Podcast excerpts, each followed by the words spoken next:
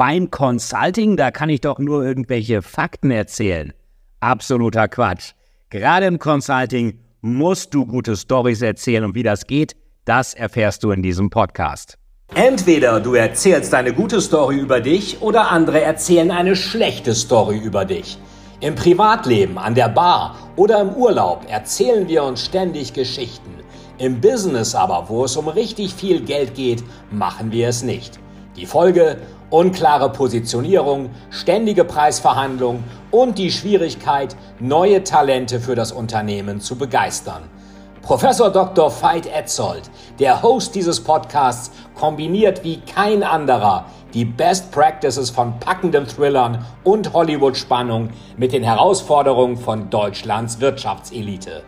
Deine Heldenreise zu deinen Zielen startet jetzt.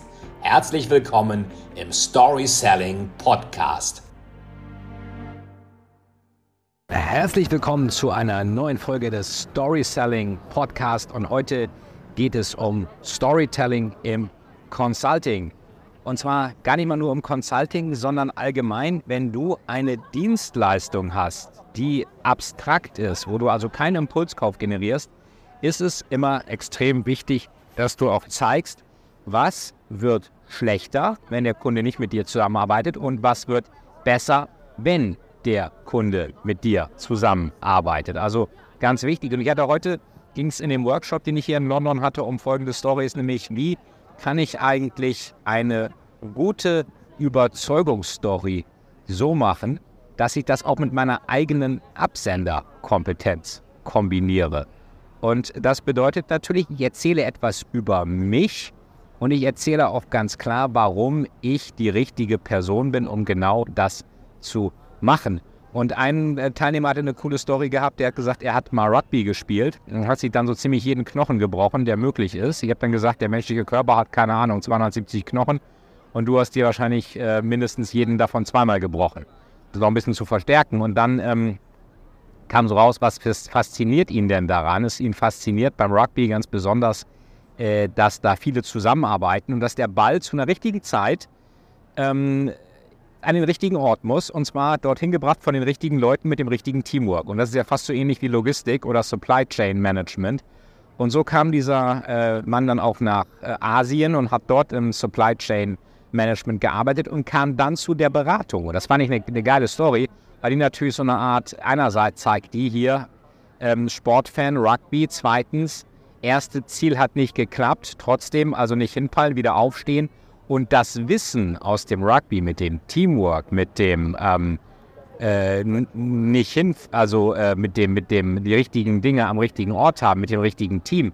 Genau das hat auch dazu geführt, äh, dass er dann auch diese Sachen auf die Logistik angewandt hat. Und genau das macht ihn natürlich auch total ähm, hilfreich und wirksam für jeden Kunden, der sagt, ich möchte hier bei mir die Prozesse optimieren, weil äh, das darf man auch mal beachten. Eine Unternehmensberatung macht bestimmte Prozesse, meinetwegen Post-Merger Integration, Change Management, was auch immer, machen die ständig, während eine, äh, ein Unternehmen das teilweise zum ersten Mal macht.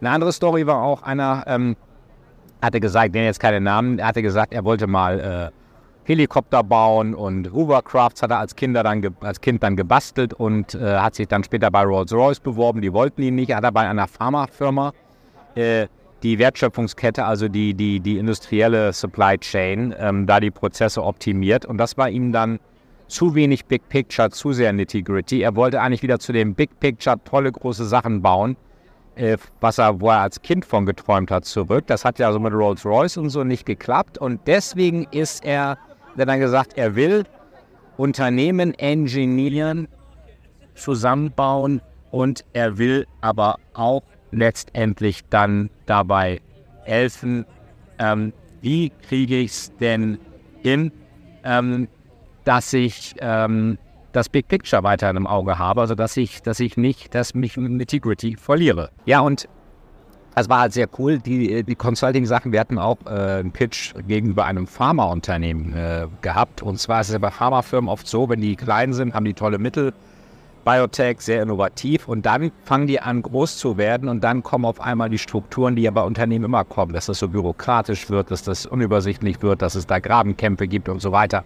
Und wir haben dann gesagt, pass mal auf, du hast als Firma das Leben von Tausenden von Menschen, Millionen von Menschen gerettet. Jetzt bist du aber selber krank. Und wir haben das Mittel dagegen. Denn du kannst dir nicht selber helfen. Diese Behandlung muss von jemandem kommen, der solche Prozesse schon ganz oft in anderen Unternehmen gemacht hat. Ich habe auch überlegt, ob man so wie bei Matrix äh, rote Pille, blaue Pille oder ähnliches macht. So, und das ähm, ist natürlich immer ein großer Unterschied, wenn du auf diese Weise auch den Kundenschmerz genau zeigst. Weil erstmal will natürlich dass der Kunde wissen, Moment mal, ich soll hier für ein Projekt irgendwie 800.000 zahlen. Ich wüsste gern mal, was ich im Gegenzug kriege. Das wird oft nicht erwähnt. Es wird eine Lösung gesagt und ein Preis.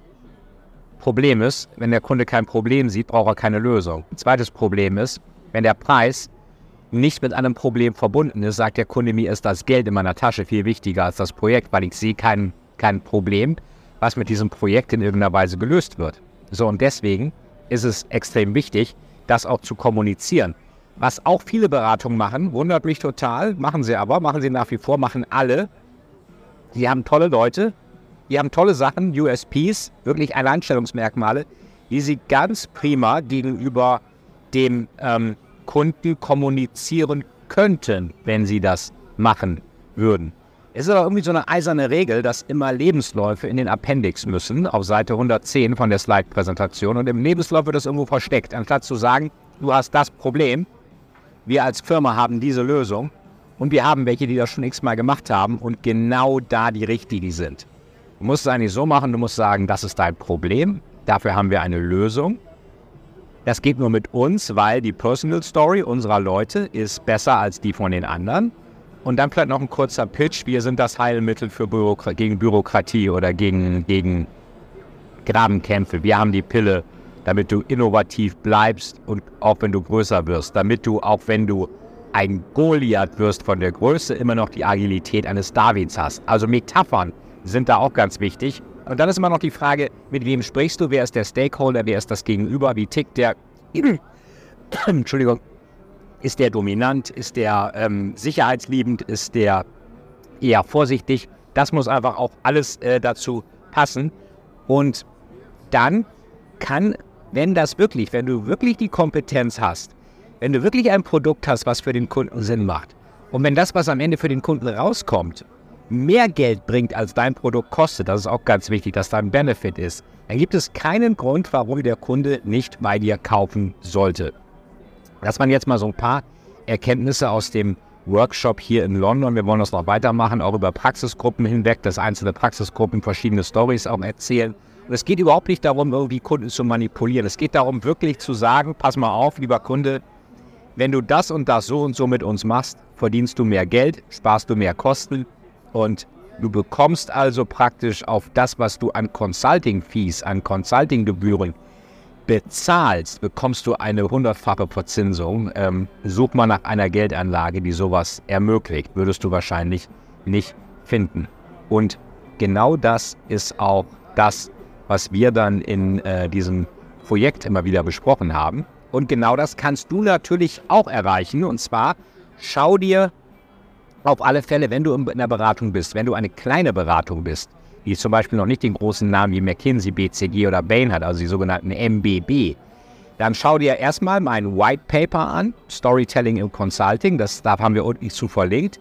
Schau dir vor allem auch das Krisenpaket an, als Riese aus der Krise.